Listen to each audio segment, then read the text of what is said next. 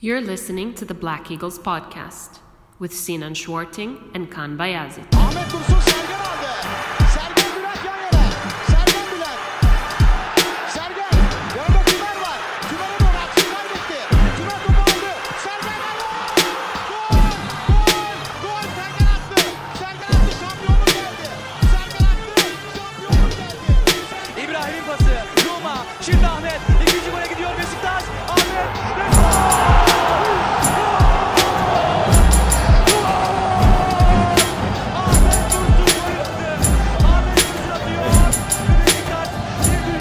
Welcome back, everybody. Episode 103 of Besiktas International's The Black Eagles Podcast.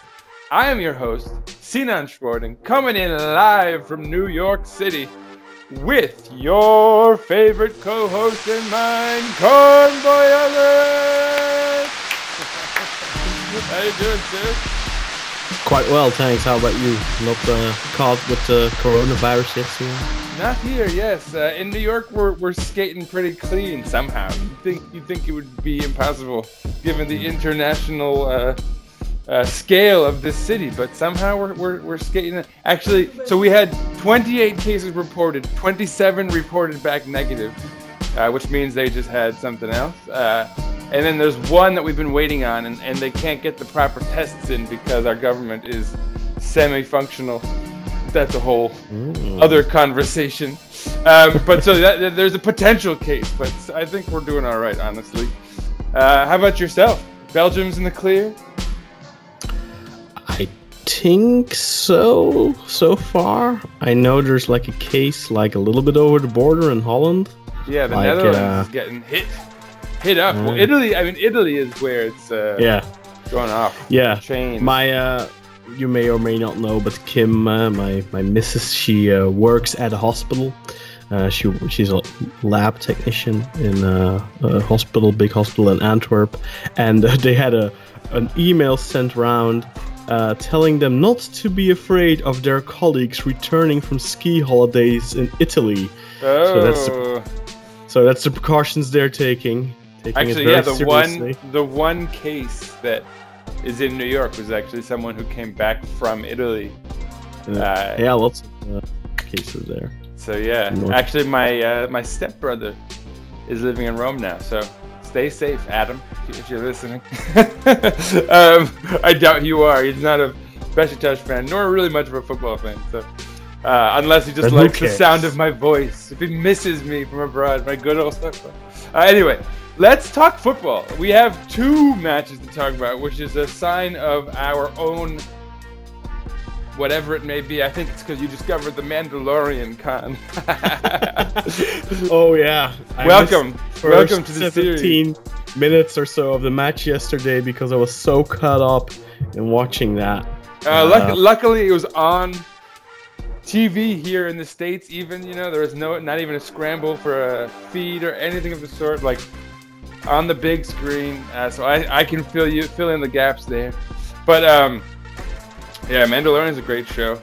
But we won't even Mhm. talk about that, man. There's so much coronavirus, the Mandalorian, so many great topics to discuss. We should have like a uh, a separate talk show, Kaan, maybe.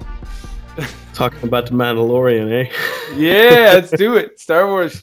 Um, anyway, now let's get let's talk Besiktas. We've got two matches: a match against Trabzonspor and a match against Alanya Alanyaspor. More recently, uh, we've got once again. I want to give a massive shout out to Emre Hastur, uh, Hugo, as we like to call him. Shout out to you for the stadium sound. Uh, those are coming in live from the match uh, at Vodafone Park against Trabzon. I'll sprinkle them in throughout our little description of that match. Um,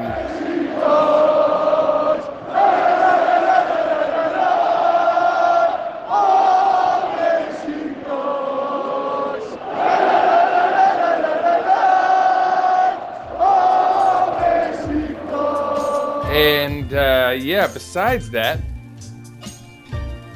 I don't know. I guess let's let's talk about those matches before we even really talk about our feelings about them. Now, one thing I will say is that we were coming into this off of a very disappointing match against Başakşehir. here.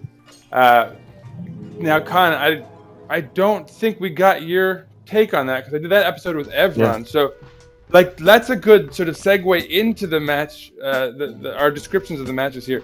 What did you think? You know, we talked about how we wanted at least. I think what did you say? Five points or, or six points out of the, the three matches? Yeah, five, I guess. Um, seven, ideally, or nine, ideally. Seven out of Um, three, right? Well, Yeah. Well, the what I told about Başakşehir is that uh, that kind of exposed our weaknesses. Still, I think uh, tactically we had the right plan. Uh, well, right plan. I think tactically we had a an interesting plan. I, I liked. How we were looking for uh, setting up players on the edge of the area because we knew it was going to be difficult to uh, find clear-cut goal-scoring opportunities against a well-organized Başakşehir side who were sitting back the entire match and preying on the counter. Um, yeah. and and it was Which in- they've been doing, like for even under Avci, they somehow they, they did what we. I felt like they kind of moved away from that the last couple of years. They were really notorious for that back in the in the 2000s and maybe the early 2010s, where they were really that team that would sit back and just Where I guess when Avci first made his name is it? Yeah, when they were you know, still before the, even the national team debacle. when they were still Büyükşehir uh, uh, Istanbul Istanbulspor, they were really known for that for counter football, and I felt like the last couple of years they had really progressed more towards the team that would still heavily rely on that, in, in, in, but like kind of like you know how Real Madrid used to do that too a couple of years ago. Like they they'd get a lot of their goals on, on the counter, but they could also make the game if necessary, not as well as maybe a, a prime Besiktas uh, in in 15 16 and stuff like that. That's, but that was never a Yeah. Besiktas. Well, and they had a play, but- Benzema too, Hmm. right? They had Benzema to, to sort of like they could rely on him utilizing those those quick counter attack. Like, oh, I I still like I is he old enough that we could get him? Probably not. I think you still. Uh, I don't think with our finances we will be getting anyone like that in the next couple of years. Uh, yeah, I don't but, think. That, anyway, I think Sergen had an interesting plan for that match. It didn't really pay off, uh, unfortunately, because they did hit us on the break. Then Baba scored, of course. We, you all, you, you and everyone talked about this last week. yeah, we did. but we talked it all. out. Tactically, I liked what Sergen had prepared, but I just felt like there was a uh, a lack of quality up front, and uh, I think that kind of came back in these two matches as well. Uh, if you look at the amount of chances we needed to score, Yeah. uh, ultimately. Well, and so before, b- let me cut you off there. So before we uh, get into these matches, then, so going into the match against Trabzon, having lost against Başakşehir, how are you feeling then? Obviously, we're not going to get seven points. That's impossible. Uh, with only the two of those three games remaining, uh, we've obviously been. I think. I think we assumed Trabzonspor would be the hardest of the three matches. Uh, in, in fairness, so and, and so maybe we were slightly overlooking, or I guess I, I'm speaking for myself then. Perhaps I was slightly overlooking Başakşehir here to an extent. I thought it would be far easier to get the point against Başakşehir. Although again, and, and I remember you saying going into the match, you know, we'd sort of had this curse, uh, go, you know, playing on the road, so to speak. You know, although it's just across. The, I, I think at home bay, you always have the chance of you losing is always a lot slimmer. I didn't really go into the Trabzon match with the feeling that we were going to lose because I, there have been positive changes under Sergen uh, that we can clearly see, and we are seeing more and more as e- each week progresses. I think uh, we, we'll get touch on that in, in a little bit, but there have been positive changes in that regard. I, I feel like the team is motivated um, and, and, Yeah. and willing to put their heads in front of it, so to speak. So Yeah, so I- I- let's talk Trabzon. Yeah, let's talk let's this talk match. Now, so speaking of changes, and I think that's a good segue into that match. Um, there were two, I would say, consequential changes to the to the lineup. Uh, obviously, the main one being Boateng, who came in for Ljajic, and this was before he'd been injured in training. So I don't think, you know, I, I think that was a conscious decision to put in Boateng after his obviously very solid debut. And then Jeremain Len started as well. Um, Yeah. I think we were all sort of hoping for a Boyd. You know, he'd, he'd come off a good match pri- prior to that. But I think we were also all kind of generally excited about I think- just the notion that Diaby had been finally I think. Boyd, right? the good match that you're thinking of was this match for Trabzon, where he came on in the second half and made a good impression. So I think you're because Uh, he did come into this match. Yeah. You're right. Yeah. But I feel like didn't he get like a, wasn't it in the cup match or something? There's, there was a match prior to this where he at least kind of felt like we'd seen enough to, to really want to see more. I, I mean, whatever. We're sort of treading too far into the past anyway, honestly. But yeah, I mean, needless to say, Trabzon was going to be a difficult result to get.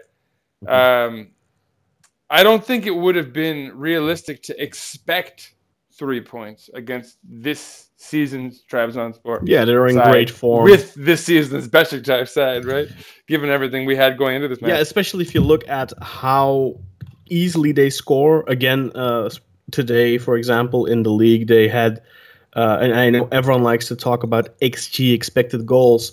Um, today, they had an expected goal of, in the second half, they scored five goals against Rizespor, and they had like an expected goal of 2.12 or something. So they'd fallen a goal behind. Too, Yeah, yeah. Right? So, but they- but you have to let that sink in. So they had an expected goal of 2.12 with the chances to and they get, got five. and they got so they're five. just ruthlessly They are efficient. i- insanely efficient right now, uh, and I think that also you you can see that in the match against us, where I think Karius after match some, some, said something like, "Oh, they came twice and they scored twice." Now that's not true. They had at least one more good opportunity with Guilherme that I can remember, and I think they had maybe like one or two half chances. But let's say they they stuck their nose. I mean, they had three shots on target and nine shots in total. So you're absolutely right that um, they definitely didn't just have two. At least they had three on target. They had a- but you know how that goes too. Like there's more to a chance than just Yes, a shot yeah, on course, target. you know? it's the same thing for us, of course. We had like what 26 goals, I no 26 attempts, I think. 29, 29 Oh. shots, and nine of them on target. Okay. Actually, so we were definitely the more Yeah. prolific. We were in, in that regard. incredibly uh, active, and it was nice. I think it was. I don't know if you would agree with it, but I think it was maybe perhaps our best match of the season, I would. Uh, offensively at least. yeah. I mean, yeah. I mean, no, not I mean, honestly, here's the thing. Here's the thing, actually, that I, in a lot of ways, all of our matches under Sergen have kind of meshed in my in my memory, um, because our attacking, at least sort of initiative, has been really consistent, almost from the beginning, um, and the approach too, the sort of short passing. Yeah. The patient kind of moving the ball around the pitch, looking for something. It's really great to see. It's put uh, the abilities of N'Koudou, for example, on display a little bit more. I, I'm I've been really impressed actually with his uh, ability to cross. And in the beginning of the season, it wasn't really kind of coming together. Lately, it's you know he's showing to be much more It's, it's technical. off and on with him, you know. Um, Yeah, of course. and- but uh, you know, it, it- but so it just goes to show you he needs a few chances, and every so often they'll come off.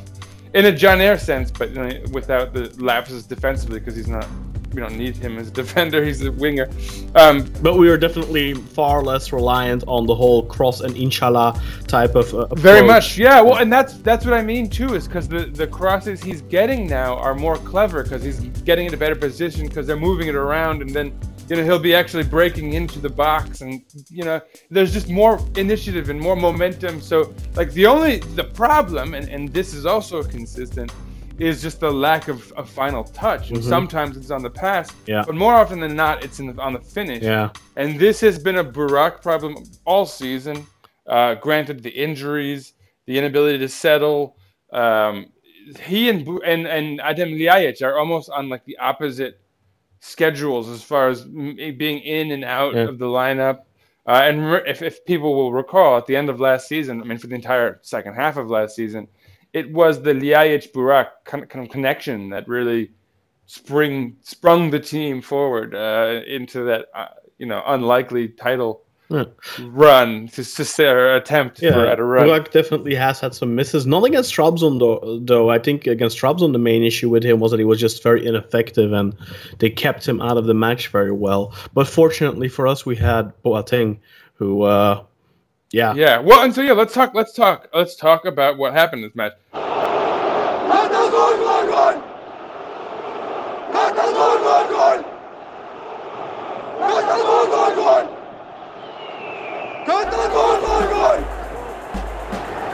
Speaking of their ruthless efficiency, which we already sort of highlighted, it was the fifth minute when Sorloth would strike uh, an assist from Ndaye, but just a I mean, the kind of touch and finish Yeah. from Sorloth, where I know a lot of others have been watching the Super League more, uh, you know, attentively than I have. At the, you know, I've, I've really been focused on Besiktas this season uh, for what, what for whatever reasons. But um, so I, I honestly I, I had not followed Trabzon all season. I'd heard stories, you know, about this Sorloth character, and uh, it, it was one of those things where like you hear stories about someone and suddenly they're they appear in front of you on TV and do the stuff you've been hearing about, and like you didn't really believe it.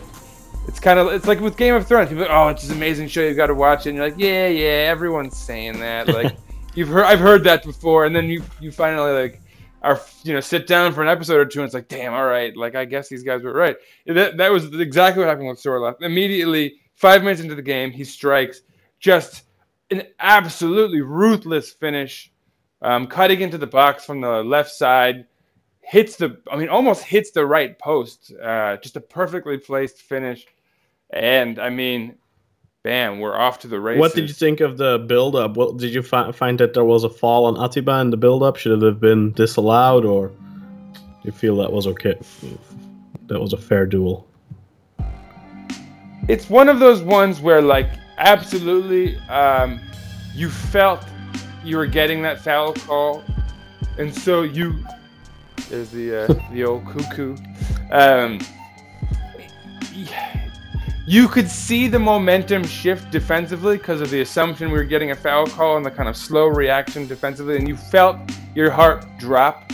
Uh, and, and it wasn't like oh this is unfair. It was more like damn it that's terrible. Like especially seeing the tackle itself. I mean, yeah, there's a foul. I think honestly, I think he does do, do a bit of a shoulder charge, uh, and I think that that puts Atiba off balance, which then makes the tackle, which you'd say, oh, that's a clean tackle. It is, but it's only possible to make that clean tackle because Atiba's been knocked off balance from his shoulder. I think Yeah. Plus, you can't see him coming, so exactly, Uh, exactly. I also, but but yeah, you know the, like the, the problem is that you totally see how that could not be called honestly like it's one of those 50-50s uh, it's a foul but like it's also a good tackle so you could see how it would be rewarded kind of you know i It's one So, of those things where I think a referee, where it's a kind of a judgment call.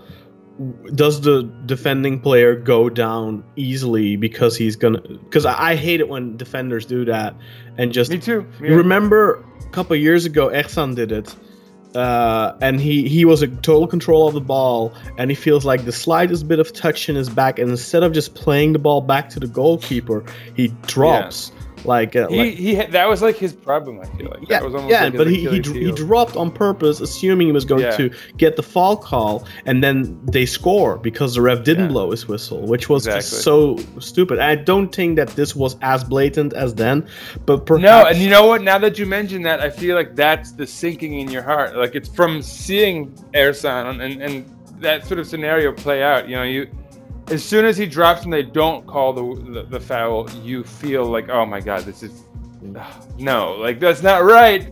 But also like ah, like here we go again. You know. Plus, if, if Atiba Whatever. stayed on his feet there, he would have still had the ball, I think, because there was. Yeah, or at least made him made Yeah, the I- I- it would have made the foul more obvious because he would have gone through his body if he didn't fall. So He did do that Um, anyway. I mean, he did go in between his legs, I think, to to tap it. Um. And then the ball stayed on the ground for like what felt like ages, where, where Atiba was like laying there a little bit. Um, yeah, remind me of a video I saw. But anyway, But so the silver lining is that, as has often been the case, Besiktas is a much better side when they're a goal back, and we really took command of the match.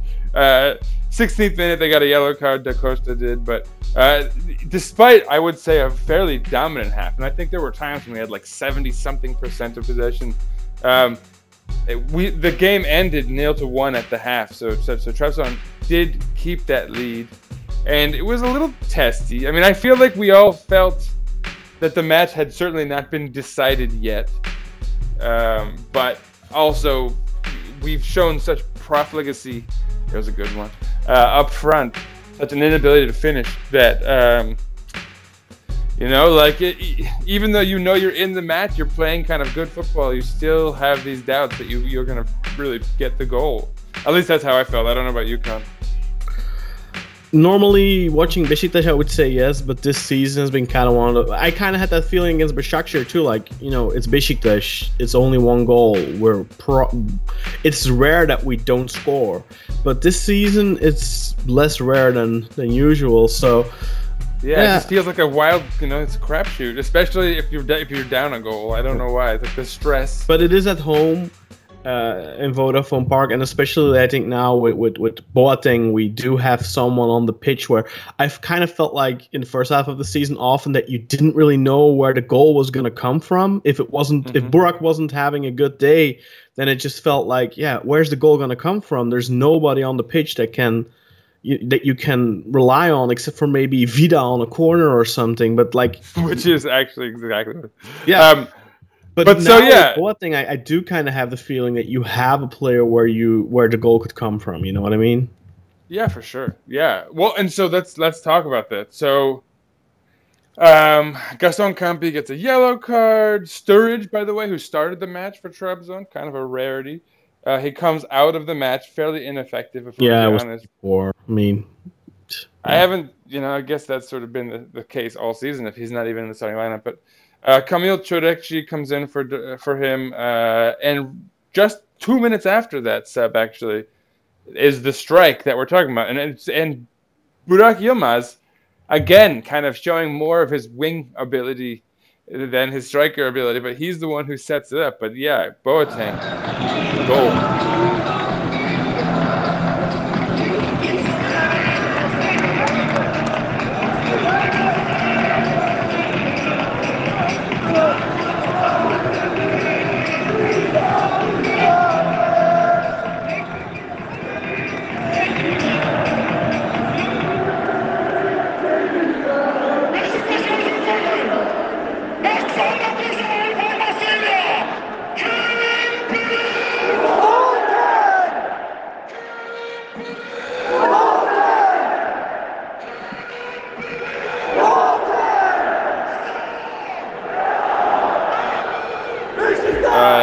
What did you think of that one, Kaan? uh, deserved and uh, very. Um, I think, uh, yeah, just kind of gave it a feeling that we're we're, we're gonna we're back in it. We we needed that to take the full momentum of the match, which was already kind of in, in our hands. But uh, no, good goal and and Boateng, you know, with his second goal for the club now in his second home game. Um, and it's it's similar, I, I think, uh, to his first goal where he not like less pretty, right? Less showy, kind of. but he pops up in the box in the right Yeah. position, and then I kind of feel like that's something we've been lacking. Like everyone, you know, you know, I'm I'm a, I'm a fan of, of Adem Ljajic, uh, the type of football that he plays, but there's one thing that he lacks is that ability to pop up in the box, and, and maybe he has one or two goals like that for his last season, but it's something he doesn't do effectively enough. He's somebody that likes to stay around the area, try and look for either a shot or a pass rather than really infiltrate the box. And that's something we really have lacked um, ever since uh, we lost uh, Anderson Talisca is that extra body in the box that could reliably shake their defender, pop up at the first or the f- uh, at the near or the far post, and and and you know get in front of the goalkeeper and and their defender, and maybe stick a toe in between there to pop it in at the near post or something. Which is I think now twice how he scored. Um, Yeah. Yeah, and he knocks himself out on, on scoring that goal as well, which unfortunately I think kind of uh, was the reason why he didn't start against Alanya this weekend. Yeah, Uh, that was a bummer. Yeah, he, he came up limp, limping on his uh, celebration. But he, But- he already had a couple of moments in the first half where I think he, he did really well to test Uğurcan, and Uğurcan was just having a phenomenal he match. was, yeah. I, I, and another shout out uh, to something sort of, yeah, Trabzon. Uh, man, like they, they really are a team and I, again, like I hadn't been watching much of them, and so to see, it's like when you're raising your kid, you don't see them really growing day to day, and so you don't recognize how. But you know, when someone hasn't seen them for a couple months, they're like, "Oh my god, they're so much bigger." Mm-hmm. Yeah, um. That, that's how it feels with Trabzon. You know, I, I hadn't seen them in a while, and got, like I've heard stories of their development, obviously, but uh, to see guys like Uğurcan really become so good, it's really a testament to their. It's and it's it's across positions now. You know, they've had multiple guys yeah. all around the pitch who have developed. So They're giving opportunities to their own youth, like uh, Yusuf Yazıcı, of course, Abdul Kadir, uh, Ömür, and, and Parmak. yeah, Parmak is already in his mid 20s, but yeah, Ömür returned today. Uh, and then, of course, you know, Uğurcan has been there for a couple of years already getting chances. And uh, this season, I mean, a couple of weeks ago against Fenerbahce, he was phenomenal and really was uh, probably man of the match and, and was one of the main reasons why they won that game. Uh, and again, here, I think ultimately it's, it's a reason why they do get something out of this match because of Uğurcan, because of the amount of really good saves he made. Yeah, well, and so that's like, back to the match. Um, having gotten back into this match, having scored the equalizer here with Boateng, you really get the feeling we're not done. Uh, we've really Yeah. could take it like we've commandeered the ship here. Uh, I am the captain now. Um, we're, we're, we're, we're moving forward. Diaby comes in for Lens, who's uh, it's a questionable move actually. I actually felt Lens had, had been having a fairly solid match, honestly. Um, but Yeah, but tiring Immediately. legs, you need to keep that in mind. yeah, and, and especially because he hasn't been playing much, you know, whatever. I, I'm not too. It's fine. It's, this is actually a situation where a guy like Diaby is very useful because he's somewhat versatile and you can bring him off the bench for guys who are tired in, in various positions. So, uh, anyway, no problem, honestly. Uh, and immediately we were rewarded. Um, uh, not necessarily because of Diaby, but yeah, Vida scores. Uh,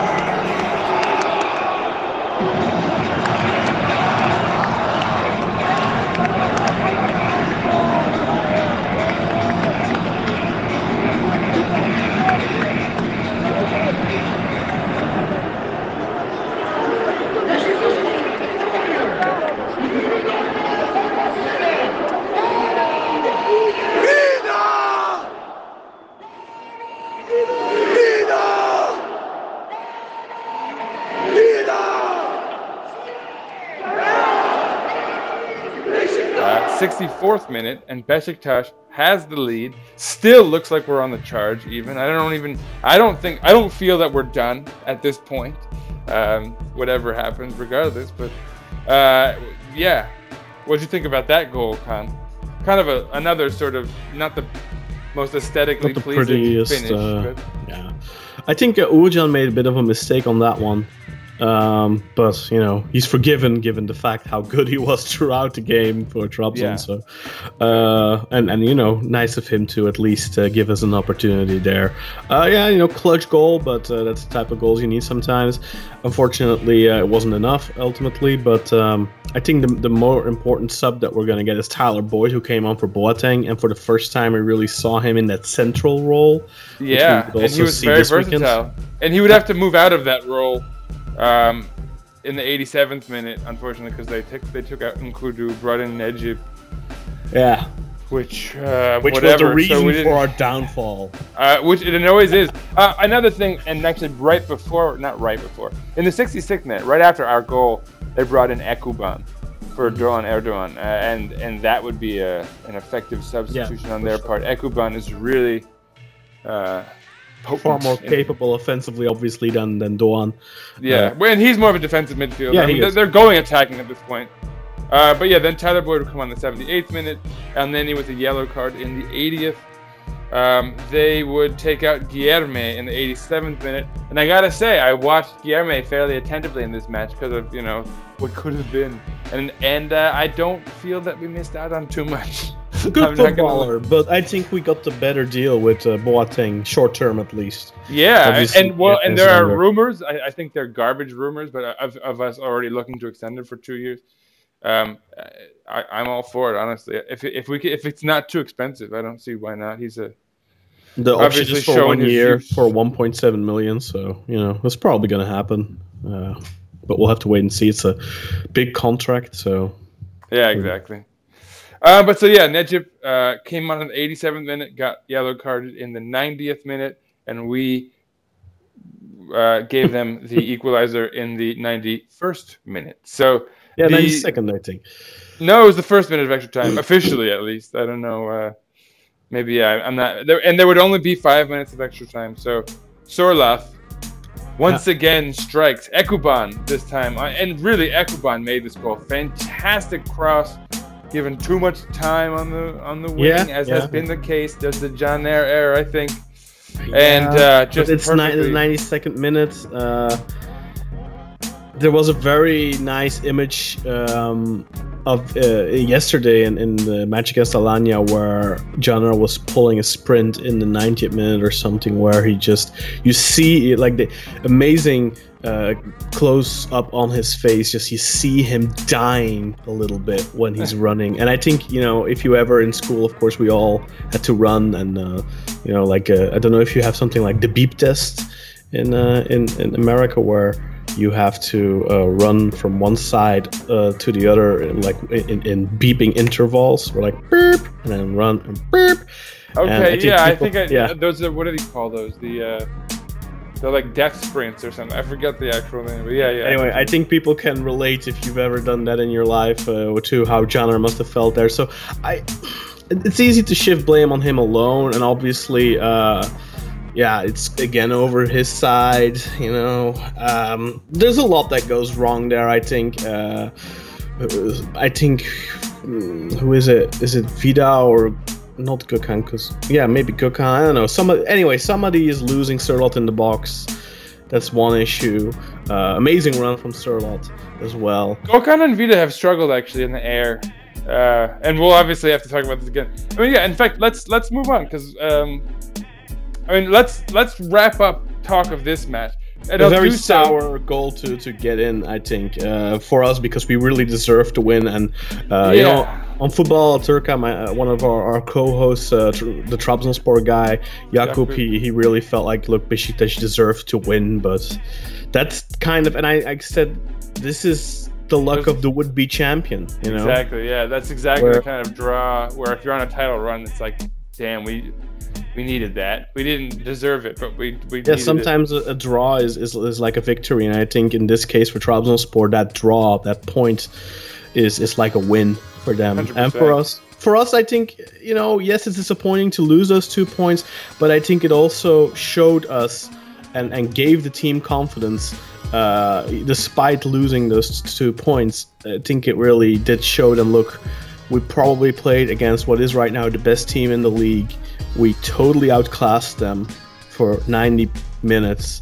So it shows that we can take on and beat anyone in the league on Absolutely. our day, and I think that's that's a confidence boost. And especially, I, I think Sergen deserves credit for that. Tactically, the plan was just perfect, and unfortunately, individual mistakes, individual errors lead to us dropping two points. But the important thing is that tactically we're going forward, we're moving forward, and we've spoken about this plenty, seen and that we under Avci we just didn't see that. We didn't see light at the end of the tunnel because we didn't see the fundamental improvements for better football. We had that six match winning streak, yes, but the football wasn't great.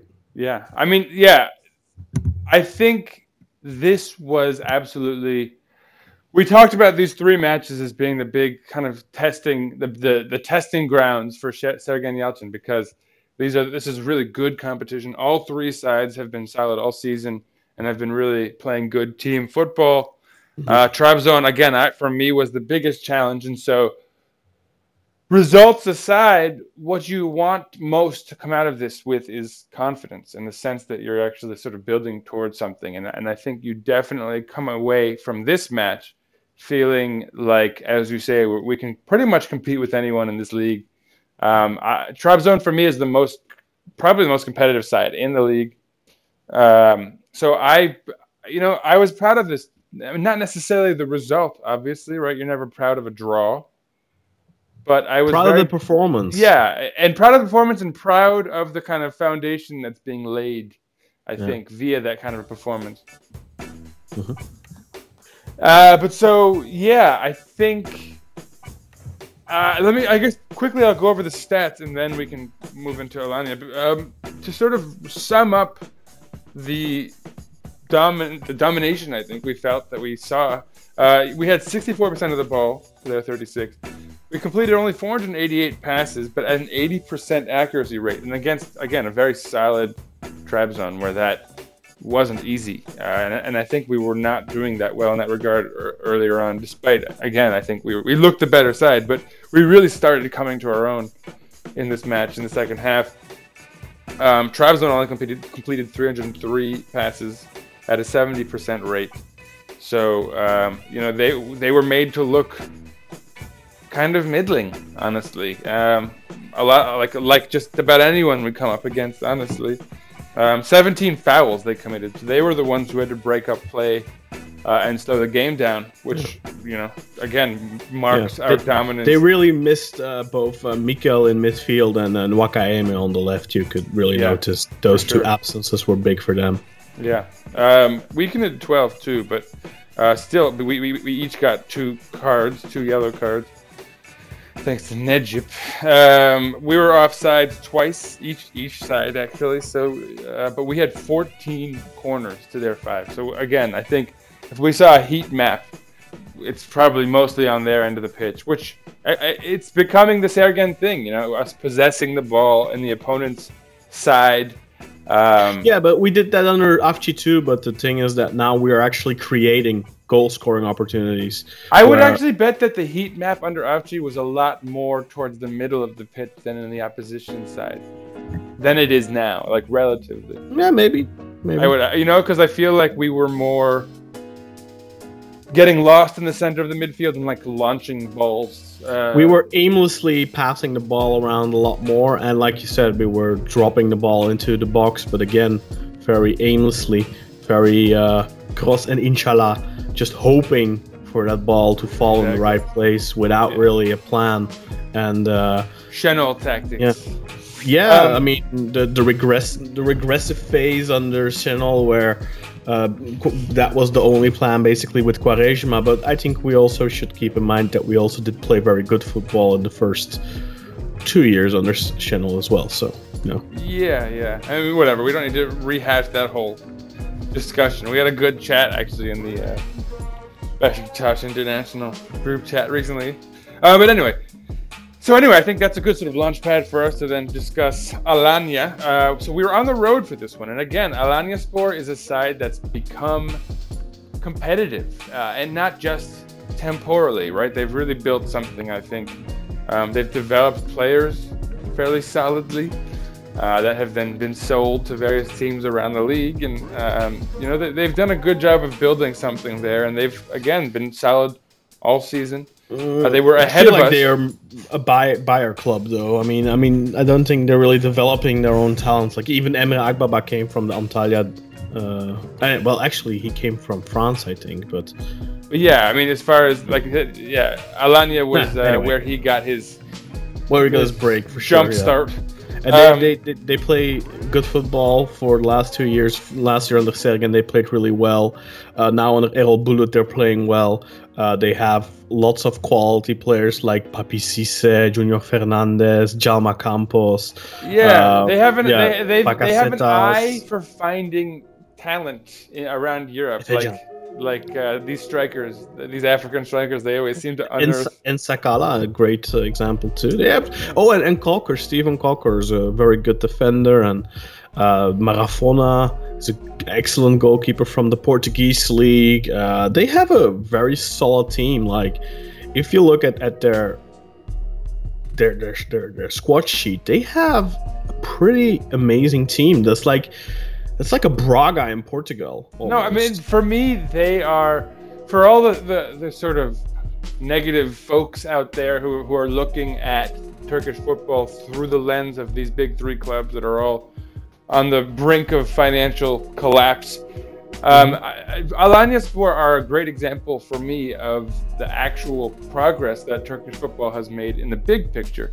That clubs like this can develop, that they can find talent and even keep talent in some cases and develop it. Like Alanya Sport is a, is a is a nice story all in all, and and it goes with. It should be noted that coming into this match, they were two places ahead of us in the table, uh, up in fifth, I think. So, um, you know, this was not going to be easy, but we were coming For in. sure. I mean, I on the road, especially yeah, being on the road, you know, in Anatolia is never easy. But they um, just held Fenerbahce to a 2-2 draw in Kadıköy. yeah, and they've, they've, na- they've been bringing good lost. results all year against bigger opposition. Yeah. supposedly. Last week, narrowly lost through a penalty against uh, Sivasspor, ironically.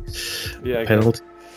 Uh, but so, yeah, I mean, again, the, for us though, we, we were coming in this with momentum, ha- feeling good about how we played against Trabzon, if not uh, how the, the game shook out.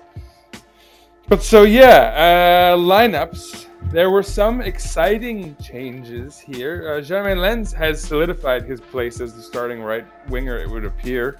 Um, and Tyler Boyd entered here as the starting sort of central forward slash attacking midfielder, you know, behind the striker. Uh, but besides that, there were no other changes. Uh, N'Koudou, uh, Burak Yilmaz, Atiba, and Elneny sort of remain as the uh, the two midfielders in the center of the pitch. Uh, and yeah, the defense stayed the same, Karius, etc. So, yeah, I guess let's talk about this match, Kaan. You know what? What were you going into this match worried about regarding Alanya Sport? What I was worried about, uh, well, just I, I, if I'm honest, I expected a lot more from Alanya Sport than what they showed over the 90 minutes. And even Erol Bulut after the match said, uh, the coach of Alanya Sport said, uh, Besiktas deserved to win and we deserve to lose. And I, I 100% agree with that. I think Alanya Sport did not. I, I don't know whether it was due to us being good or they were just had an off day. But that's kind of what I was w- wondering last week too against Trabzonspor. So maybe it is us. But I think it's us. I think it's. I think we really play at such a frenetic pace. Uh, even Yeah, and, and the- it, you know a, a, string throughout these matches is again. So in this match, it, we were really playing fairly well, honestly. But in the 37th minute, Alanya Spor scored. They took they, Yeah. they took the lead, and so us Against run going down a goal seemed to really uh, give us something.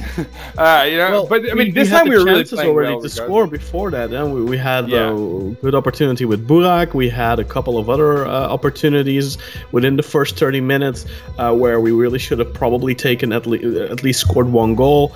And um, it was just one of those things again where you remember like four or five months ago we were talking about Murphy's law. Everything that can go wrong does go wrong. Yeah, And I still kind of feel like in at the back, yeah. I mean, Karius. Oh, this goal, yeah. I mean, so this is a funny goal. Um, it's, it's it's you can't. I'm not gonna point like put that goal on him like 100 percent or anything, or even f- maybe 50 percent. But the the fact of the matter is that he's just not making big saves. But he, no, Uh, I would disagree because does, he makes big saves. Uh, like in the second half, he made a couple. But yeah, I know what you're saying. Yeah, but he those these big lapses. saves. Those were saves he has to make. He doesn't Sure. do anything. I mean, I think you could argue he has to make this save too. I mean, so I mean, this is this is my problem, I guess. Though, um, there's no doubt he reacts slowly here. I don't know what's going on in his head on the reaction, uh, but it's here's my problem with focusing so much on his role in the allowing of that goal. First of all, there's a, a cross allowed um, from Bulut. Was it Umer Bulut? I don't know his first name, but oh no, Onur Uh, Bulut. Onur. Um, he a great cross, no doubt. But like from the moment he's charging in, I'm already sweating because he's been giving way Was it- too much space. Um, Yeah. Secondly, uh, Junior Fernandez, the scorer of the goal, Mhm. gets like uh, somehow where there are two defenders in front of him, he ends up being one on one with Karius to put with with the ball put on his head perfectly. Um, and so already because you've got- defenders are only watching the ball. And yeah, and Gökhan Gönül not good in the air. That's that's his that's his weakness. That's his kryptonite. I think he's decent in the air actually for for his height especially and Maybe relative uh, to that, but I, you know, again, two weeks in a row though that that, that he, he and Vida have had some miscommuni- miscommuni- miscommunication, some problem there. uh, with the aerial defending. And Junior, so there, right, you have two huge defending errors before Karius is even called into question. You don't want to put any keeper in a situation where there where there's a striker a yard out, one on one with the keeper. In this case, Junior Fernandez kind of you know, doesn't do enough with it. It should be saved probably, despite all of that. So Yeah, it's very near to Karius's body there. yeah, no, he should save it. I, his reaction is. I don't want to be too insulting, but yeah, it's just it's slow. It's very slow. Uh, it shouldn't like whatever. It, it's not a good save. It's a, or rather, it's a it's a terrible miss save. But again, I don't really feel that the focus on him is entirely warranted insofar He had a couple of matches in the first half of the season where he did play uh, a big part in us not not losing or, or getting points. But i in general, if you compare that to uh, Altay, Uğurcan, Muslera, those guys are making one or two key saves every match, and that's just not what. I mean, I don't know. I still, I, he he makes saves. He's made at he's least a save. saves, but- he's made a couple big Yeah. saves though. Yeah, but that's not what I'm saying. I'm saying key saves. There's a difference where But I mean, you know where you can't define a good save is a good save, and it's key insofar as like you never know, like a, a- in a, a key if moment. a ball is, is shot straight at you, it's not very. no, of course, but he's made diving saves. Even in the last match yesterday, remember he made that one-on-one save where he dove at the guy's feet, saved it once, and then the second time, like um, he does these things obviously, but at the same time, we're, we're seeing Yeah, these he does that moments usually well. after he already conceded. Exactly. little Yeah. Well, that's what I'm saying. Exactly. He'll make those kind of quote unquote key saves or whatever. You need to do it at nil nil, and you need to do Yeah. it at one nil, and you need to. exactly. I mean, they're not at moments that are like emotionally like, oh my god, thank you so much. And those are the ones he's he had those been doing. moments, but yeah. they're rare and far between. yeah, and much more than they had been previously. I mean, his confidence is shot. And to be fair, he's had attacks in the media. He's had attacks from oh, former coaches.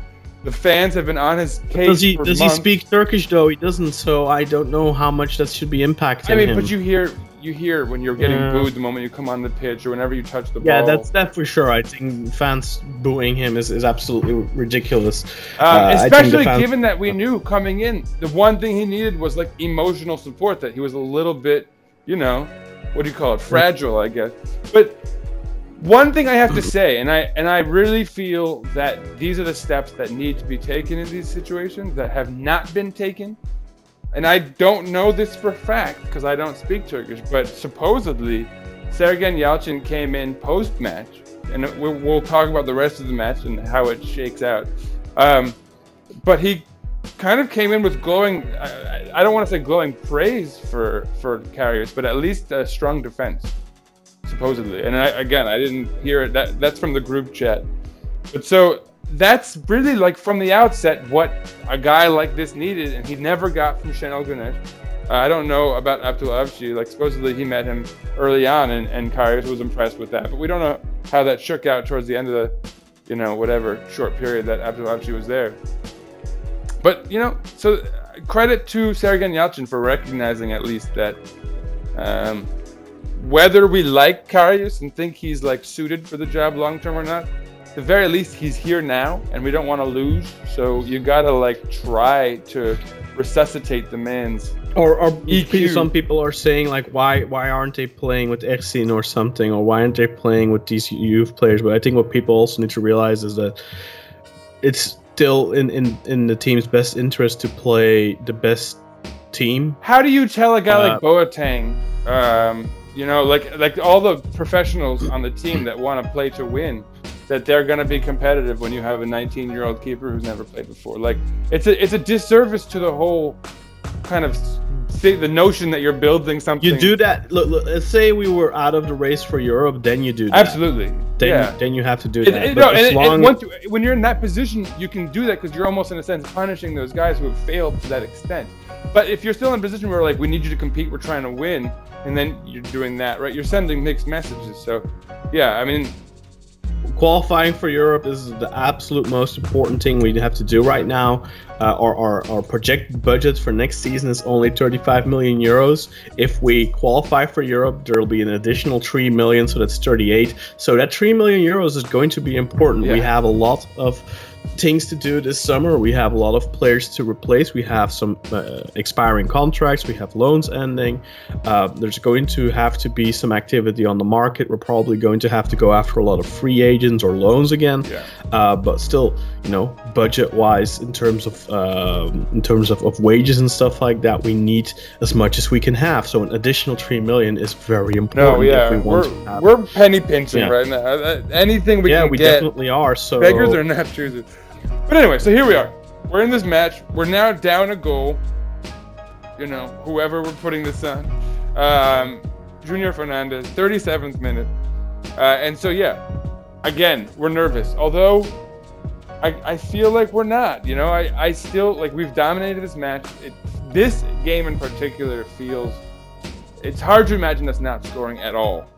Um, I, you know, I, I envision trouble because we've struggled this whole match, kind of in the final end. But um, you really, it's hard to imagine us not scoring. Um, 42nd minute, Siopis gets himself a yellow card. But anyway, we go into the half, still down a goal. But I think also not feeling too dire. How do you, how do you feel about that, Kaan? That assessment? It was just one 0 so you know you can uh, you can come back.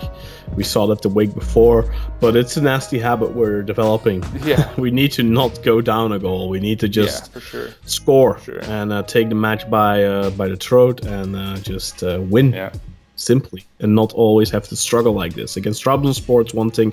Against Alanya Sports, another thing. Of course, these are top sides in the league right now, but we are. Uh, with this match behind us, we have played now six out of the top ten, uh, including ourselves. That's so six out of a nine potential opponents.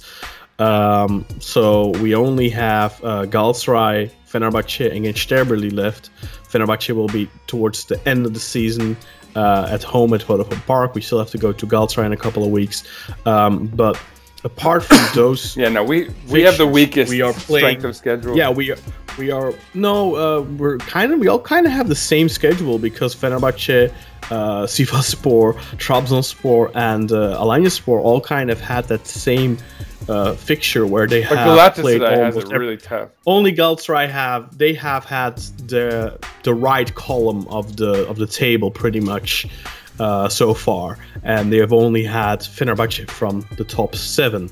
Uh, so they're going to go into a theoretically tougher schedule now. Uh, our schedule on paper is going to be easier. We're going to face teams that are in the relegation zone. Of course, in theory, that's easier, but in practice, you know, Yeah, well, those guys have more to fight for survival- too. Yeah, yeah, exactly. So That that's Sparta in terms of mentality. quality. They should have they should have less quality on paper. So we should really be trying to take those teams by storm. In practice, of course, that's probably not going gonna be easy. be how it is. Well, and so speaking of habits, though, so uh, 62nd minute still, we've made it this far without a goal scored on our end. Uh, but Boateng comes in, and the habit being that Boateng, you know, no Boateng, no party. Uh, but with Boateng, plenty of parties. um, that had a bit of a Yoda voice to it. Uh, Ceyhun Gülselam comes out for Salih Uçan. So that's a fun little Yeah, Alanya sub of two, uh, two familiar faces for, for fans of the Super League. Um, But yeah, it wouldn't take long. 70th minute. Maybe that cost them though, because he's important in their defensive organization, and he had picked up an injury. So yeah, I mean, it maybe that feels played like a more part. of an uh, attacking sub, which is weird. But yeah, yeah, but like I said, they were kind of forced. 70th minute, Burak scores, uh, and it's almost like those those goals that we've been like like again ugly, kind of rammed it through. Like just someone had to be on the other end and just like touch it in Hmm, any this, way. This wasn't an ugly goal. I think it was a really well organized. Well, no, attack. no. I mean, I mean the, the end product, right? It wasn't like a beautiful strike from distance. You know, it was it was just like a he nubbed it in, but it's an important one. Uh, and, and yeah, but the beauty that you're talking about is absolutely in the build-up, uh, and that's where I meant it, it made the goal inevitable. Right? It was such it was so well built up, and a pass from like behind the back line in, you know, um, just a great Very setup by Elneny. true ball by Tyler Boyd Yes. to set up Nenny in the box with Yeah. the layback and the header on uh, yeah very very low height from Burak a very uh, interesting uh, way Interesting to score. decision. Yeah, But um, no, I mean the the setup was phenomenal, and Tyler Boyd had been ha- he'd been having a great game, um, and it was I think shadowed by how poorly. I mean, not how poorly we were uh, in general. We were good all around, but just how poor we looked at the end with the end product. I, I don't think that was on Tyler Boyd, and so it was nice that he played a very uh, influential role in this goal. And yeah, uh, nice again. Elneny looking looking good. Uh, he's really settled after that rough stretch towards the end of the Avci reign. Um, 76th minute, six minutes after that goal, this sub made me nervous. I'm not gonna lie. Uh, Pektemek came into the match for Junior Fernandez. I was glad to see Fernandez leave because he'd actually been somewhat effective in this match. But Pektemek, uh, yeah, he had already scored once against us this season for and it's just it's in the cards, man. It's like you know, like you know, it just feels like he wants to score, and he came out with so much vigor, uh, more than I'd seen for us in some time. I, I mean, not he always really had he always had the vigor. No, he he really looked uh, like I was I was scared honestly. Like he, he- Maybe he we still uh, owe him a couple of million from that six or seven million he's earned yeah yeah over the last five years. yeah. Come on, for sitting around. Um, but so yeah, two minutes later, Diaby would come into the game for Boyd. I was disappointed, but not surprised. You know, Boyd had played a long, active game, so Yeah, Sergen said that as well after the match. You know, Boyd is a player that works hard. and he's uh, still getting used to playing full matches, right? This is a a nice change of pace. his first start, I think, in the league since Sivasspor in the first half of the season. Maybe I don't know. Yeah, um, and just this was the kind of performance I think many of us had hoped for from the outset. Honestly, He, he had already shown good things last week, and it's nice to see Sergen not just going. I think in the Yeah, first opening words, couple of right? weeks, it's. I think in the opening weeks, it's normal that a coach is going to go largely with the, the on paper strongest eleven, or at least the players that you know started a lot the, under the previous yeah, coach. the safer But- bets. Yeah, and once he w- works a little bit with the group and starts giving, because he does give opportunities, which I like, and he's given those opportunities to Boyd, and Boyd has, has taken those opportunities. Maybe not necessarily in terms of uh, direct contribution to the score sheet, but he has put in his shifts, and he got rewarded for a good uh, performance as a sub last week against Trabzonspor. And I, I really hope that he's going to continue to reward Boyd now uh, with a start uh, against Ankaragücü, I guess we play next. So uh, yeah, Ankaragücü. So Yeah. hopefully he starts against his former club. But it's going to be interesting to see where he's going to start. Boateng's probably going to be back. Uh, I didn't really particularly, well, I wasn't particularly impressed with Lens's performance today uh, against Alanyaspor. So maybe Boyd on the right. Yeah, I, I would hope so, honestly. Um, and we'll see. Uh, but so that leads to, I think, probably the main talking point for this match, which is that we would strike. Uh, and but in, in weird, maybe slightly problematic terms, uh, we would get a penalty. Well, we had scored already from open play, but it got disallowed Yeah. a couple of minutes before. Then there was another penalty shout where uh, Burak uh, controlled the ball a little far from the foot, I felt like, and then collided with the goalkeeper Marafona. Yeah. Uh, no penalty there. It was Then a couple- actually like more questionable than, but it was fair game. I don't think it was penalty at all. But anyway, so 87th minute, um, we really look. I mean, we've got like six guys in the box. We're sort of juggling it around. It seems like somehow this has to be a goal, but we muff it. But there's contact somehow. There's a there's a handball supposedly. And so we see the replays. There's no doubt. There's absolutely a handball. But, and now, Kaan, I'm gonna have to hand this to you because you, you're the one who knows this rule uh, to, to detail. Yeah, I mean, at first glance, I thought that uh, Burak N'Koudou did well in the box. I think it was N'Koudou, and got the ball to Burak somehow, who then fired a shot at goal. uh, and the ball got blocked by Steven Caulker. At first glance, I thought that he blocked it with his arm directly from the shot, so I thought, okay, clear penalty. Uh, should be a yellow card too. Um, but then uh, after the match, actually, because I hadn't even noticed it on the replay, uh, somebody pointed out to me on Twitter that look, hey, doesn't this rule apply here? Uh, this new rule where, um, well, part of the rule is uh, if the ball comes off of the player's own body, feet, head, uh, any basically any body part where you can play the ball with, except for the arms, if it comes off of that body part and hits his own arm afterwards, there will usually not be a penalty. Um, so under that rule, it is a very harsh decision towards Caulker. Um, at first, like I said, I, I really thought it was a Stonewall penalty, but then looking back at it, I think we kind of got lucky there. Um, and, and, yeah, probably not a penalty to be fair, uh, according to the rule book. Um, but obviously, I'm biased and you know think it's. I don't think it's a travesty of a penalty, and obviously, like I said, obviously I am biased, but yeah, no, I think for Alanyaspor, who've now lost two games in a row due to a penalty, That could be uh, a travesty. wouldn't it? yeah, they they definitely said like Caulker, Steven Caulker, even after the match, said "Look, we seem to be in in a in a position right now where every 50-50 call is going against us. Uh, and yeah, I can I can understand that. I don't re- remember exactly the penalty Sivasspor got last week against them, but no, I can understand that sentiment a little bit. But on the other end of the spectrum, I also do think that we were pushing really hard, even in those last couple of minutes. Like I said, we had that opportunity with with Burak, the goal that got disallowed, edge, uh, that was disallowed for offside. Then, you know, there was a couple of more minutes in that match. Maybe we would have still found the goal. Maybe not. You'll never know. Um, Schrodinger's goal. Uh, but uh, yeah, I mean, if you look at the 90 minutes and you look at the two teams, we definitely 100% deserve to win. Uh, it's like I said, Erol Bulut said the same thing after the match. Besiktas have uh, you know, deserve to win, we deserve to lose, and I think that's 100% true. Yeah. However, you know that that's not enough. You have to score uh, goals on, on merit, and this penalty was definitely, uh, yeah, was a favorable call. Here's my take. least. Here's my take. And Even so- though the, the the handball connection is undeniable. I have softened my stance.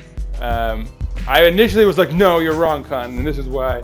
And so now, my take is nuanced insofar as a, uh, and you've already kind of alluded to it. I really feel like penalty or no, we we would have probably scored a goal if that penalty was not awarded. Yeah, and, and I have forwarded the, the, the video footage to a referee, by the way, because I really want to get a professional take on the position because I I'm not sure if it plays a part, but the ball is still moving towards goal. Yes. When he And so this is what I'm going to say. So the ball definitely does hit his foot. It definitely does. Although it's not like he's controlling in any way or it's under any sort of control. And it's a block. It's a block. but it is still kind of careening towards the goal a little bit. And so when he makes contact with towards it, goal. Yeah. the contact itself is incidental. Um, but the reaction to the contact, it's almost like, you know, when a bug touches you and you flinch.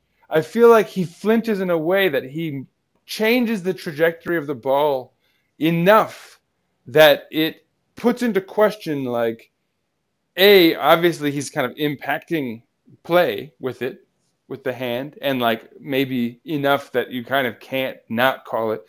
And B, there's even a question of intent. And I think obviously the player's like, there's no intent. I would never, I didn't do that. But it raises the question where you have to, you can kind of, you can put his intent into question because of the extent to which the trajectory moves, uh, changes by the, the reaction of him and the flinch and the kind of, it's almost like he punches it down into the ground uh, and makes it kind of impossible to play. Um, so that's my feeling. You know, like I don't feel too bad about this. Is what I'm is, is what I mean to say. Um, although again, I think if I was a fan of Alanya, or if this were to happen against us, um, I would probably. Well, honestly, no. I, I would because I didn't know this rule. I would have assumed it was a clean handball and just, and gone with it. And then after ha- having learned the rule, I probably would have cried foul and and been upset. So that's my take. Um, Kaan, you, what do you you got any follow up there?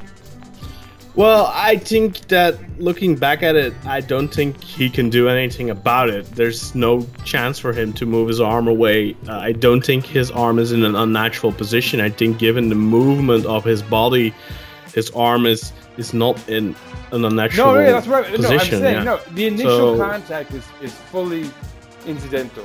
I think absolutely, but I just think the way his hand comes down on the ball, and again, whether it's Mhm. intentional or not, it, it really like it, it, it ends up like coming out like a punch, you know? on a shot towards goal, intent is no longer important. Uh, before, intent was always taken into account, but on a shot toward goal, intent or no intent is if your arm is not next to your body, if your arm is making your body unnaturally bigger. Uh, which is also open to interpretation because, like I said, it all depends a little bit on is it a natural movement or not for for the referees. Uh, but their uh, intent goes out the window. But like I said, this is not a shot that is going towards goal and getting blocked by his arm directly. There is the block with his feet beforehand. So um, yeah, well, maybe I we mean, got lucky. It's okay. if you have to if you have to call it down the middle, you have to say it how it is, and I, think we got I- lucky. Like I said, I think sure. we probably did get lucky. But uh, my defense is actually more for the referee. I get it. I get it. I fully get it. I fully get why one would think it's a, uh, a handball, and then even why the VAR booth would, because it, it it's a new rule, a, and b. There's just question marks. It's just it's, it, there's, it's just too much movement, uh, too much stuff happening there. Yeah, and it's it's not always clear because referees, yes, there's the rule book, but then there's also guidelines that referees get uh, from uh, IFAB at the start of the season or from the federation from the start of the season how to deal with certain situations. See, And- now I feel like I'm being a hypocrite because I'm we're, we're spending this much time like defending referees, which, which like I never do that. No, no, but the point is the reason why I, I, I forwarded the, the footage to a ref is Yeah, because yeah, I want to get their call. take on it, and I want to get his interpretation of the position. Um, just because I want to, you know, because I we know only the rules. We don't get these guidelines that referees get. Those Exactly, yeah. aren't made And public, so some which I think is a little bit to the eye. So, annoying. yeah, no, I mean, whatever. Hopefully, we'll get some feedback on that. Maybe we can, you know, revisit it. We've had plenty of uh, penalties, I Yeah, think, this season where uh, penalty positions that where we didn't get one. Uh, for example, also in this match, I think there was a penalty position on Gökhan, Yeah, which I thought was a penalty. Some people Uh, say he went down too easy or something, but I don't. know. contact is if it's a fall outside the box, it's a fall inside the box. Well, anyway, let's close this thing out. So that, that was it for goals. Uh, Bamo would come in for Bakasetas in the 88th minute, Güven Yalçın for N'Koudou in the 89th minute. Um, sort of ineffective, but anyway, seven minutes of extra time in the 97th minute. The whistle was blown. Besiktas, victors, two to, to one, or is the one to two since we were on the road. Burak Yilmaz scoring twice, and uh, yeah, I, I mean, there it is. We we win, and so I mean, I this we went from being in a sort of darker place, you know, having lost to Başakşehir here with the first of these big three matches, to really turning this into a positive. I think um, not getting the three points against Trabzon, which is a shame, but really setting the standard. I think for our play there, and then kind of securing the, the win against Alanya. And this is again, you know, if if Trabzon's point against us was the point that you need to sort of be on that title run, this is that you know this kind of goal that we maybe didn't quite deserve is also a kind of you know getting us the extra two points. We need to hopefully stay competitive, maybe build some momentum, and you know this could. Uh, snowball into something, and I, It's I don't want to win against up. a direct opponent for Exactly. European so tickets right now. Let's talk. So we've sort of done stats for the Trabzonspor match. I don't think we need to go too far into this one. Let's. I'll, I'll just sort of briefly say we had 59% possession, 84% uh, pass accuracy. Um, but I don't want to go too far into it. Basically, we had a lot more shots than them, though not many shots on target because we were uh, wasteful. But yeah, five on target to 18 shots in total. They had two on target to their eight. Um, but whatever. Let's not focus on this match too much. Because I think what's more interesting is to talk about what this does for us in the table. Because it moves us up into fifth place, above Alanyaspor, who then moved down into sixth. Trabzon, uh, sorry, Trabzon, Fener uh, drew today, and so they Yeah. don't move ahead of us. They're staying down in seventh place. So for all the people who think times are rough for us and things are grim and all that, imagine being Fener and having invested as much as they did preseason and being even worse off than we are. Yeah, and also just going just two, three weeks back where they were in a favorite position for the title. Yeah, what, and what now they are completely out of that picture for the moment, for the time being at least. Yeah, Like, yeah. uh, yeah, we we are having a, a weird season to say the least. It's the so only weird. issue is that to guarantee European football next year, we need to end in fourth position, and we are five points out from that. So that is a little bit of a bummer. And Uh, uh, the, the other opponents. So let's talk about this table here because this is so ahead of us. Uh, one through four, we have Trabzon, Başakşehir, Galatasaray, and Sivas, and they're all they're all playing with a game in hand at 23 matches to our 24. Behind us, everyone's played 24 matches. Uh, I mean, technically, I think Göztepe could could catch us, but they'd have to win both of the games they have in hand, and then they'd still be equal on points with us. And so I don't think that's not a real threat. So basically, we're, we're fairly locked into fifth, but with games in hand ahead of us, like Sivas could theoretically be uh, at eight points ahead of us, with this, depending on the result. Um, They're playing Ankara Gucu, Galatasaray is playing Gençler, uh, Başakşehir is playing Gaziantep. So none of them are playing each other, which is um, unfortunate, I guess. Yeah, like I said, the same goes for as go as goes for us. Uh, the same goes for Sivasspor. They've had pretty much all of their difficult opponents. I think they only have, uh, I want to say Galatasaray left from the top seven. Uh, I think they played pretty much. Oh, maybe no, they just played Trabzonspor. So yeah, I think they only have Galatasaray left from the top seven. So it's gonna be difficult. Well, they to have qualify Fe- for they have Fener too, but we we have to support we have to basically cheer for um, Trabzonspor to win the cup. Uh, if Trabzonspor win the cup and they end in the they will almost certainly end in the top 4, then number 5 will go to Europe. yeah. I think right now that's that's the ch- that's that's our chance, man, That's the because best chance we have. the 'cause We semifinals could in- again. we could be eight points behind Sivas and Galatasaray. semifinals in the Turkish Cup right now are Fenerbahce Trabzonspor and Alanyaspor Antalyaspor. Fenerbahce and Alanya are both below us, so we really need Trabzonspor to win the cup. But, but, big but, and I cannot lie. I, uh, God, I gotta stop doing that. It's such a dad joke. Um, uh, there's still 10 matches to go after this match day. So Yep. even if we're eight points back, uh, you, you know, Sivas actually has Galatasaray and Fenerbahce. So they, um, you know, they're they're they're they're not out of reach by any stretch. Um, we're you know we're coming into this last ten games in the best form we've been in all season. I think we can say at least we're playing the most entertaining football, and uh, we look, you know, the most sort of ready to to at least see what you know to make something of these final ten games. So cross your fingers.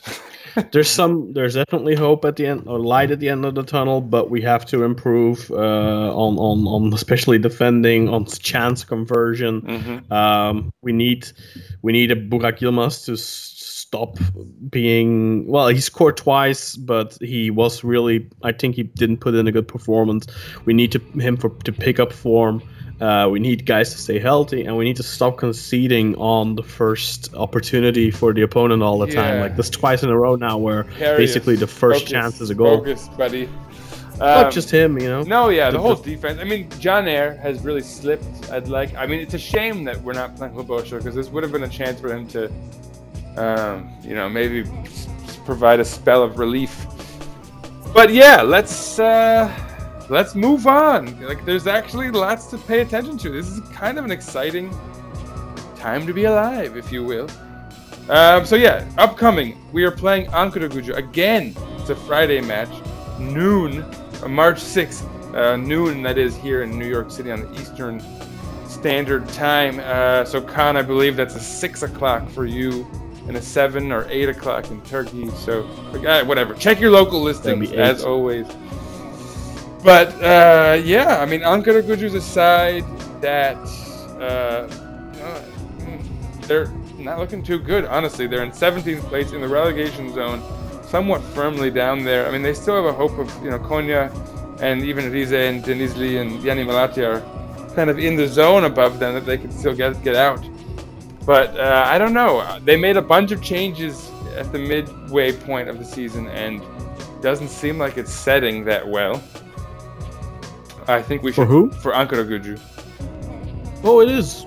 What are you talking about? It's going well for them. Yeah, yeah, yeah. yeah. Is it? They're they're climbing out of the hole, man. They beat Fener like two weeks ago. Yeah, I mean they're not Lost really out of the Ankara hole. They're No, still but they're hole. they they have perspective. They are only uh Yeah, no, no, one they could point, pass Konya. two points, two points be removed from safety right now. Yeah. Uh, but they have Sivasspor tomorrow, I guess, or whenever you listen to this, this probably already been played. Um, but then they have us next week, so and they have us at Vodafone Park. Um, if it was in Ankara, I'd be definitely worried to drop points. But I think at Vodafone Park, despite the fact that Ankara are looking more formidable now than ever, uh, we need to win that. Our home matches, our remaining home matches, I, I don't think we have any real tests at home uh, except for Fenerbahce Well, so in like week I'll say so for Ankara, like they uh, lost to Konya, drew Kayseri, drew Kasim Pasha, beat Yeni Malatya, but uh, they they were a man down. Then yes, they beat Fener, which was obviously their big result. But they, that whatever sort of morale they could have gained from that may have been lost because last week they they dropped. Uh, they lost. No, I don't think so. I watch them regularly, and they play good football, uh, or good enough at least. Uh, th- I don't think they will be relegating. Also, they've Uh, lost the I'm- Ankara Derby against Gençler. Uh, yeah, we'll see how Yeah, they fare against Sivas. are not a bad side. I mean, Gençler are currently in 10th position. Yeah, yeah.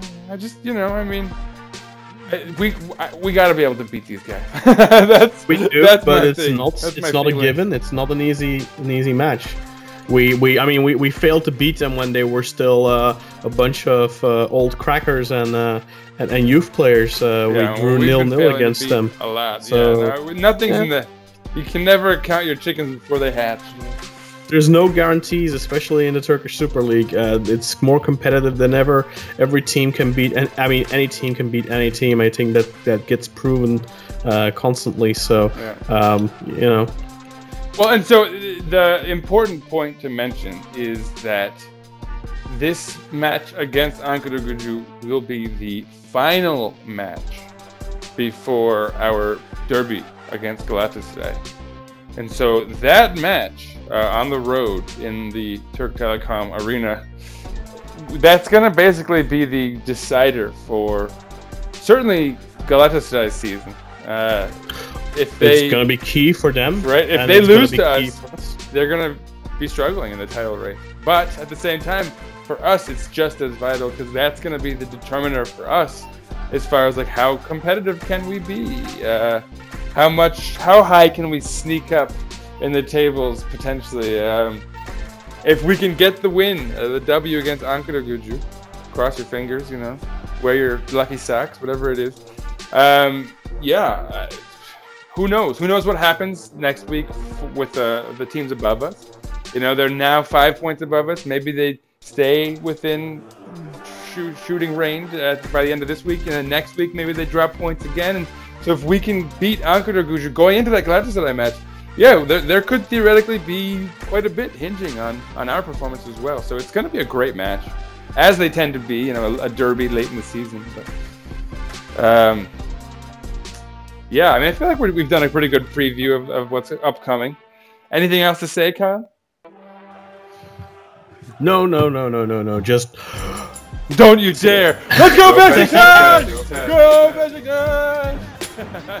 Don't you dare do it, John. No, um, yeah, follow us on Twitter. You know the deal. I'll put this stuff check in the there. check this over. Yeah. Yeah, exactly. We won't dwell on it this week. Uh, and sorry for the, the late episode. We'll be more regular. Um, We promise it all the time.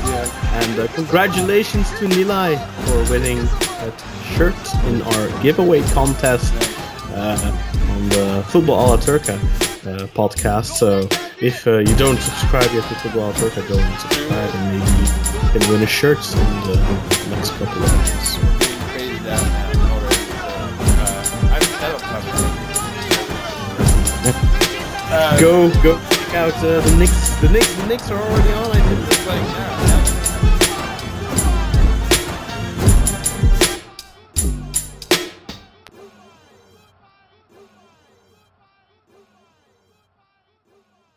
Besiktas International hopes you enjoyed this program.